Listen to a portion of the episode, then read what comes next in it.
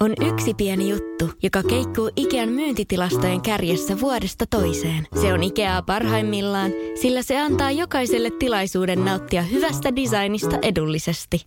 Pyörykkähän se! Tervetuloa viettämään pyörykkäperjantaita Ikeaan. Silloin saat kaikki pyörykkäannokset puoleen hintaan. Ikea. Kotona käy kaikki. Pyörykkäperjantai! Radio Nostalgia. Arttu Harkin sunnuntai-etkot. Please Please Me on Beatlesin toinen sinkku ja sinkku, joka teki heistä sitten loppujen lopuksi staroja. Olivat tehneet Love Me Doon, joka menestyi jo ihan mukavasti, mutta tämä oli se, joka sitten räjäytti pankin. Tästä on sitten kerrottu myöhemmin. John Lennon rakasti nimittäin Roy Orbisonia. Ja hän teki tästä laulusta semmoisen Orbison-maisen hitaan ballaadin, mutta se ei sitten kelvannut tuottajalle. Martin kertoi 2010, 2006 haastattelussa, että, että mitä Beatles toi hänelle aluksi, äh, olivat hänen mielestään ihan surkeita vetoja.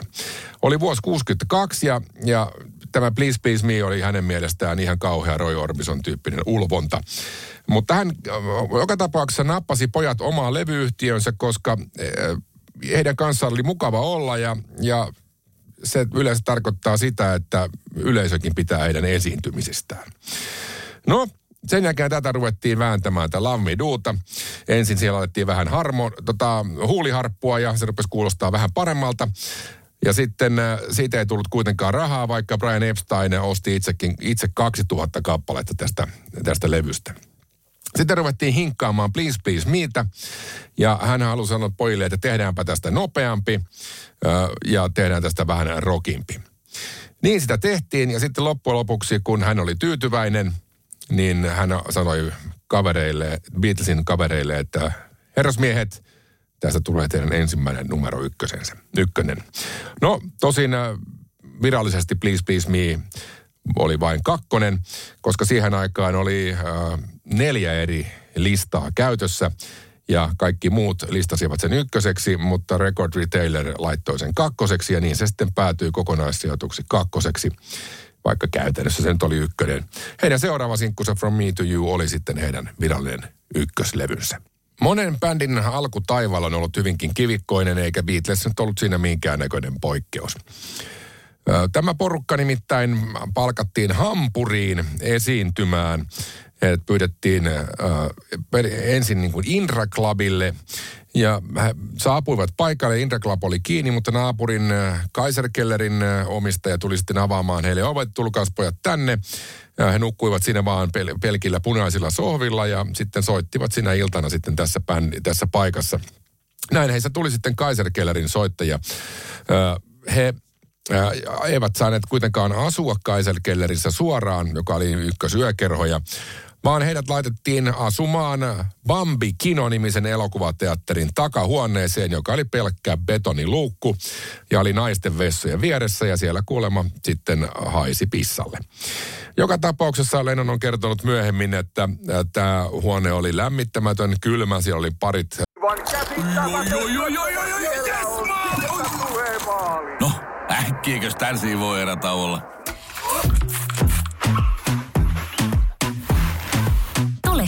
Sellaisena kuin olet, sellaiseen kotiin kuin se on.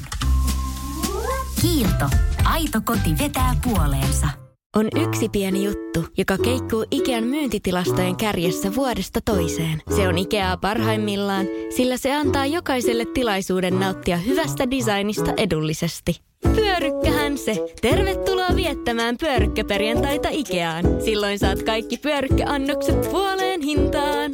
Ikea. Kotona käy kaikki. Pyörykkäperjantai! kerrossängyt. Ja joka äh, ilta siellä oli elokuvanäytöksiä, johon he heräilivät. Ja sitten äh, siihen kun vieressä lirisi, kun naiset kävivät pissassa, pissalla, olivat siis naisten vessan vieressä. Ja siellä myös sitten haisi pissalle. Tässä he asustelivat äh, aika pitkään, kunnes he päättivät vaihtaa Top 10 yökerhoon, joka silloin perustettiin. Heidät pyydettiin sinne esiintymään. tästä sitten suivaantui tämä Kaiserkellerin omistaja niin paljon, että kun he lähtivät hakemaan heidän tavaroitaan pois täältä kino, Pampikinon takahuoneesta, sieltä on laittu sähköt pois, että he eivät nähneet mitään. No, heidän tavaroistaan löytyi sieltä sitten yksi kondoomi, jonka he ripustivat naulaan roikkuman, laittoivat sen palamaan, että siinä valossa näkisivät vähän kerätä tavaroitaan. No, kaikkihan onnistui. Tavaroiden kerääminen tässä pikku makeshift kynttilän valossa, mutta sitä kävi sitten niin, että tämä suivaantunut Kaiserkellerin omistaja hälytti poliisit heidän peränsä ja he saivat äh, murha, tai siis tuhopolttosyytteen. Ja tästä seurauksena heidät karkotettiin hetkeksi Saksasta. Yksi suuri syy oli siihen, että, että Harrison oli itse asiassa alaikäinen. He pääsivät vasta takaisin esiintymään sen jälkeen, kun Harrison täytti vuodot täyteen. Mutta siis Beatles karkoitettiin Saksasta tuhopolton, tuhopolttosyytteen varjolla. Mutta kyllä he siitä kimahtivat vielä sitten melkoisesti eteenpäin. Radio Nostalgia.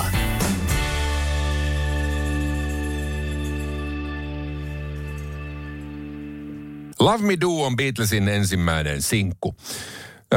Se kirjoitettiin jo vuonna 1958. John oli silloin 17 ja Paul 16, kun ne yhdessä lähtivät koulusta ja kirjoittivat vähän lauluja.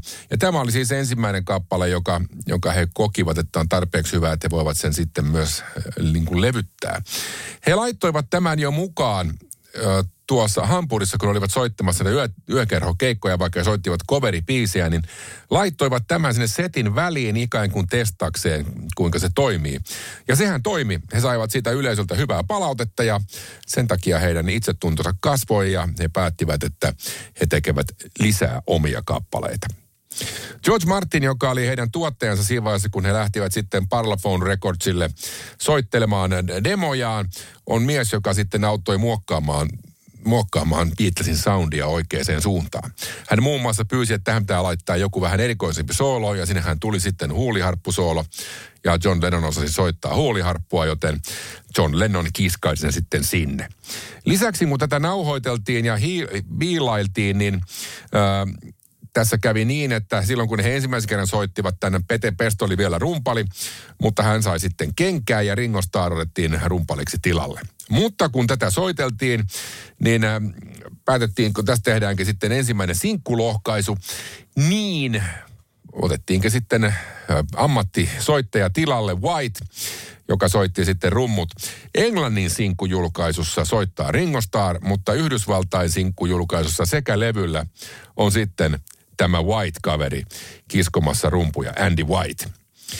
Joten tuottajilla on melkoinen merkitys siinä, kun bändi hakee soundiaan ja laittaa sitä kohdalleen.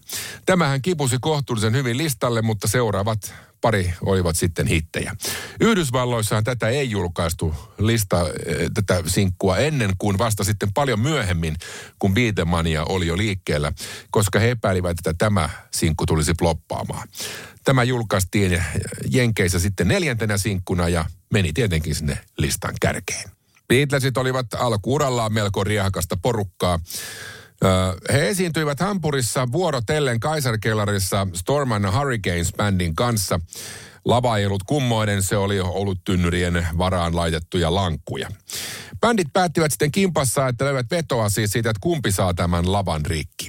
No Stormhan se sitten loppuksi teki. Hän hyppäsi pianon päältä tähän lavalle, joka alkoi jo olla vähän väsähtänyt ja niinhän se räsähti rikki ja Beatlesinkin rumpusetti valahti sitten sinne veeksi muodostuneen lavan pohjalle. No, omistaja ei ollut kovin iloinen. Tämä Kors Schmeider oli otti sitä aikamoiset kilarit, kun hän joutui soittamaan sitä jukeboksia loppuilla, koska lava oli rikki. No, molempien bändien pojat lähtivät sitten naapurissa olevaan äh, paikkaan syömään aamupalaa, mutta äh, herra Kosmaider laittoi sitten omat ovimiehensä pamppujen kanssa perään antamaan pientä kurin palautusta. Horst Fascher, joka oli yksi näistä äh, ovimiehistä, myöhemmin sitten kovastikin niin, äh, ystävystyi Beatlesin miesten kanssa. Ja hän suojeli heitä, koska toi John Lennon on aika kulmikas persoonallisuus, puhutaan siitä vähän lisää myöhemmin, niin hän usein joutui riitaan yleisön kanssa ja meinasi saada suoraan sanottuna pataan ja häntä heiteltiin pullolle ja niin edelleen. Niin Horst Fasser sitten suojeli John Lennonia. Lennon monesti aloitti esimerkiksi setin niin, että hän kävi lavan etureunalle, veti äh, natsitervehdyksen ja sanoi Heil Hitler, veti taskustaan kamman, jonka hän laittoi sitten tuohon nenän alle viiksiksi. Yleensä ihmiset nauroivat, mutta kaikki eivät pystyneet ottamaan tätä huumorilla. Yhtenäkin iltana Lennon oli sitten myöhässä esityksestä ja häntä etsittiin. Horst löysi hänet vessasta naisen kanssa hommista. Hän heitti ämpärillisen vettä päälle ja sanoi, että nyt loppu toi touhu ja nyt lähdetään esiintymään. Lennon sanoi siihen, että hän ei kyllä tuota märkänä esiinny, että turppakia lavalle. Että, niin Lennon sitten esiintyi pelkissä alusvaatteissaan, kaulassaan tuo WC-istuimen rinkula. Täyläinen kaveri hän oli. Horst hän tästä suojeli. Lennon teki kaikenlaista muutakin kepposta, muun muassa pissi asuntonsa ikkunasta kadulle ihmisten päällä ja niin edelleen. Mutta Horst piti niin sanotusti miehen hengissä. Radio Nostalgia.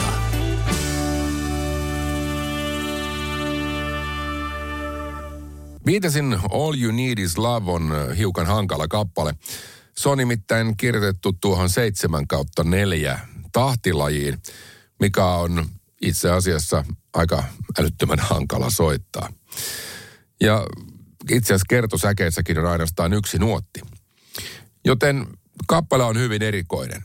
Ja se esitettiin ensimmäisen kerran tämmöisessä erikoisessa Our World TV-projektissa vuonna 1967, jossa siis kuusi tuntia lähetettiin yhteislähetystä ympäri maailman 24, 24 maassa. Ja Beatles oli siellä sitten tässä lähetyksessä edustamassa Englantia. Siinä soitettiin siis musiikkia kaikilta, kaikista näistä maista. Ja tämän kappaleen Beatles sitten kiskaisi ja tarkoitus oli, että tämä kappale vielä nauhoitetaan tämä levyveto, levylle tästä vedosta. No se ei kuitenkaan aivan onnistunut. Lennonin laulut tähän levyversioon sitten nauhoitettiin ihan muutama tunti tähän perään. Erikoista lähetyksessä oli myös se, että Eric Clapton tuli siihen mukasoittamaan kitaraa silloin, kun Beatles vetäisi tämän kappaleen. Tämän kappaleen käsinkirjoitut sanat on sitten myyty itse asiassa tuossa 2000-luvulla sitten hintaan miljoona puntaa. Se on aika iso hinta. Ja ö, tässä kävi siis niin, että näiden BBCn studioilta, kun Lennon lähti, niin hän unohti nämä sanat. Ja ne sitten napattiin talteen yhden BBCn työntekijän toimesta. Ja ne myytiin siis vuonna 2005 miljoonalla punnalla. Täytyy sanoa, että on siinä alkuperäisellä sanotuksella kova hinta. Tässä kappaleessa on tässä lopussa semmoinen orkestaalinen hässäkkä, jossa soitetaan yhtä Bachin kappaletta, Glenn Millerin In the Moodia, joka itse asiassa sai myös rojalteja tästä soittamisesta. Ja siellä sitten myös Paul McCartney lauleskelee hieman tuota Beatlesin 63 hittiä She Loves Youta. Beatlesin uraan vaikutti hyvin voimakkaasti se, että Brian Epstein astui kuvioihin mukaan. Ö, kerrotaan tarinaa, että My Bonnie Beatlesin vetämänä oli se, joka sai heräämään Brian Epsteinin huomion. Ja itse asiassa semmoisessa järjestyksessä, että Harrison oli saanut levyn, jossa oli saksalainen versio tästä My Bonista. Se oli lähetetty hänestä Saksasta, koska äh, Sutcliffe jäi sinne soittelemaan ja ei ollut enää Beatlesin mukana, kun he palasivat Englantiin. Ja Cavern Clubin DJ soitti sitten tätä kappaletta aika usein ja niin sitten Beatleskin itse soitti tätä biisiä. Sen jälkeen Brian Epstein oli siis levykaupassa töissä. Hänen isänsä kaupassa, jossa hän hoiti levyosastoa. Ja kerrotaan tarinaa, että tänne tuli sitten Raymond Jones-niminen nuori mies kysymään tätä kyseistä levyä ja Beatlesia. Ja sanotaan, että silloin muka Brian Epstein ei tiennyt koko bändistä yhtään mitään. Siinä, siihen aikaan oli tapana, että tämmöisiä vähän erikoisempia levyjä tilattiin sitten vähintään 25 kappaletta kerralla, että siinä oli mitään taloudellista järkeä, niin, niin hän ei vielä tilannut sitä, mutta kun sitten muutamana päivänä tultiin kyselemään lisää Beatlesista, niin hän olisi sitten tästä innostunut, että kyllä täytyy ottaa selvää, että mikä tämä Beatles on tilannut näitä levyjä. No, väitetään, että tämä on tämä tarina, mutta se ei ilmeisesti pidä paikkaansa. Koska Mercy Beat-lehden perustaja Bill Harry on myöhemmin kertonut, että hän sanoi Epsteinille usein puhui Beatlesista, että tässä on kova bändi, josta tulee vielä jotain. Ja kaiken lisäksi tässä Mercy Beat-lehden kakkosnumerossa oli etusivulla Beatles, joten tämä tarina siitä, että Epstein on ollut täysin pimenossa Beatlesista, on kyllä romantisoitu tarina, että se tullut tämmöisen nuorten levyostajien kautta tämä hänen tietoisuutensa. Mutta loppujen lopuksi sitten, äh, koska Bill Harrikin hänelle puhui tästä Beatlesista, niin Epstein meni sitten tänne The Caverniin lounasaikaan 9. päivä marraskuuta 1961. Ja vaikka hän ei pitänyt paikasta, niin hän ihastui Beatlesiin ja kävi onnittelemassa heitä hyvästä suorituksesta. Ja tästähän sitten kimmahti niin, että Brian Epstein otti Beatlesin omiin hoiviinsa ja alkoi manageroimaan sitä. Ja se oli varmasti Beatlesin kannalta se lopullinen onnenpotku. Radio Nostalgia.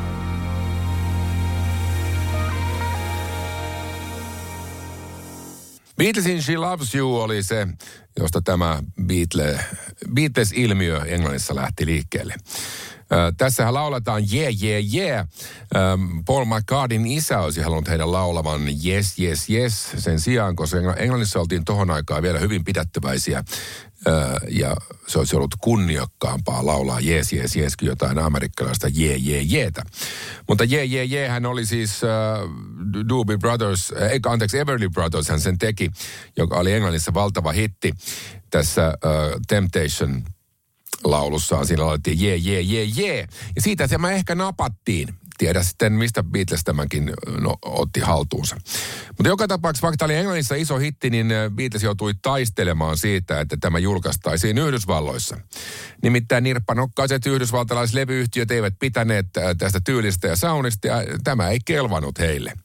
Pienehkö Swan Records oli sitten ainoa, joka tämän otti haltuun, mutta sekään ei lähtenyt lentoon kävi niin, että piti tämä Beatle mania nousta ja vasta vyöt, vähän puolta vuotta myöhemmin She Loves Yousta tuli sitten Yhdysvalloissa hitti ja se nousi niistä neljäntenä Beatles-biisinä siellä listoille.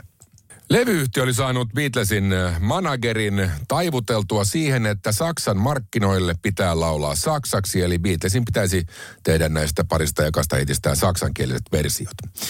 Parisilla, Pariisissa oltiin kiertueella ja, ja silloin sitten Camillo Felgeni on tämä kaveri, joka on itse asiassa belgialainen, joka pikaisesti teki nämä saksankieliset sanat.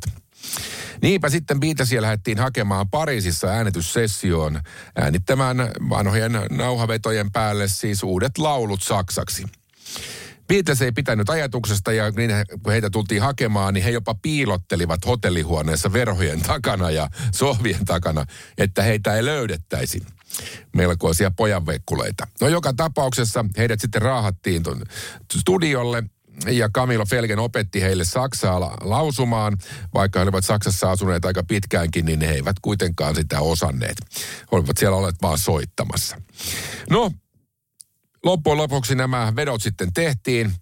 Kaksi kappaletta, She Loves You ja I Wanna Hold Your Hand tehtiin saksaksi.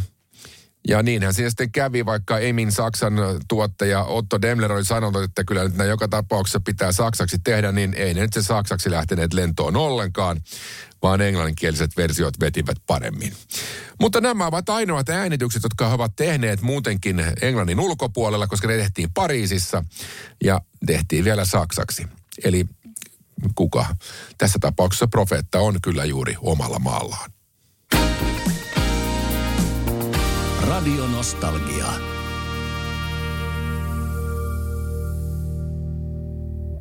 From Me to You oli Beatlesin kolmas sinkkulohkaisu, tai kolmas sinkku ylipäätänsä, joka julkaistiin, ja ensimmäinen, joka meni lista ykköseksi. Sehän tapahtui ö, Englannissa ja Yhdysvalloissahan Beatlesillä kesti aikaa ennen kuin Yhdysvaltoin, sanotaanko hieman aristokraattiset markkinat taipuivat siihen, että Englannista tulee uudenlaista musiikkia, joka aiheutti sitten British Invasionin, mutta tosin melkein vuotta myöhemmin kuin mitä tapahtui Englannissa. Tämä kappaleen nimi on otettu erittäin suositusta englantilaista musiikki sanomalehdestä, joka, jonka nimi oli The New Musical Express. Siellä oli semmoinen kolumni, joka oli From You to Us, jolle sai kirjoittaa sitten palautteita ja kysymyksiä ja muita laineja. Tästä sitten Lennon ja McCartney ottivat tämän kiertueella käsittelyyn ja bussimatkalla kiertuepaikalle toiselle kirjoittivat tämän kappaleen. Sama lehti sanoi sitten From Me to Yousta, että se on below par Beatlesia, eli e, vähän niin kuin heikompaa Beatlesia. Sehän ei tietenkään suosio vaikuttanut, koska kappale kilahti ykköseksi, mutta Lennon sanoi vähän ennen kuolemaansa Rolling Stones-lehden haastattelussa, että, että tämä jätti häneen kyllä kolauksen silloin aikanaan. Hän sanoi, että ehkä se ei ollut ihan yhtä hyvä kuin Please Please Me, mutta, niin kuin, mutta alle paarin, eli alle tämän suoritustason. Mä en koskaan unohtanut sitä. Ja silloin hän ensimmäisen, ensimmäisen kerran ymmärsi, että sun täytyy todellakin antaa mennä. Kun sä oot kerran hypännyt systeemin pyörään, joka pyörii ympäri, niin sun pitää koko ajan panna parastasi, ettei käy huonosti. Tämä kuitenkin Yhdysvalloissa sitten julkaistiin ja ei menestynyt, mutta sitten kun Beatlemania lähti liikkeelle, tämä julkaistiin uudestaan ja kyllä se silloin sitten nousi listoille. John Lennonhan tunnettiin hyvin kulmikkaana persoonana. Hän ei sitten äh, komen, kumarrellut mihinkään suuntaan. Äh, John Lennon koko elämänsä aina vuoteen 65 asti halusi kovasti tavata Elviksen ja pyysi koko ajan manageriaan järjestämään tämän tapaamisen. Kun se loppujen lopuksi onnistui, Beatles kutsuttiin äh, Elviksen Bel asuntoon ja siellä järjestyi pienet juhlatkin. Mutta John Lennon oli vähän semmoisella tuulella, että siitä sitten ei seurannut loppujen lopuksi mitään hyvää.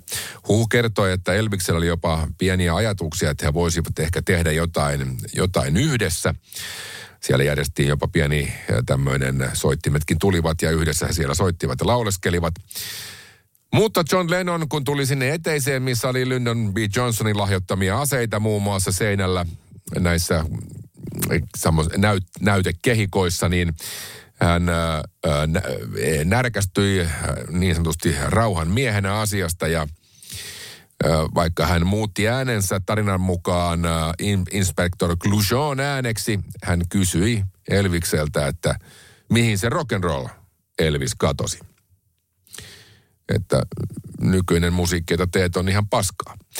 Tuota, tästähän Elvis sitten yritti vähän naureskella ja aloitti sitten nämä soittopuuhat siinä, yritti ottaa sen huumorilla, mutta ei pystynyt ottamaan. Myöhemmin esimerkiksi Richard Nixonin tavatessaan niin sanoi, että, että Beatles on hyvin antiamerikkalainen ja tulevat tänne viemään vaan rahat ja lähtevät Englantiin sen jälkeen karkuun, että sille pitäisi tehdä jotain. Joten kyllä jäi kuningastakin kaivelemaan John Lennonin kohtaaminen. Arttu Harkin sunnuntai-etkot. Valitun suosikkiartistin musiikkia nostalgian päivässä ja lisää viikonloppuna. Parempi sunnuntai alkaen kello 13. On yksi pieni juttu, joka keikkuu Ikean myyntitilastojen kärjessä vuodesta toiseen. Se on Ikeaa parhaimmillaan, sillä se antaa jokaiselle tilaisuuden nauttia hyvästä designista edullisesti. Pyörykkähän se. Tervetuloa viettämään pyörykkäperjantaita Ikeaan. Silloin saat kaikki pyörykkäannokset puoleen hintaan. Ikea. Kotona käy kaikki. Pyörykkäperjantai.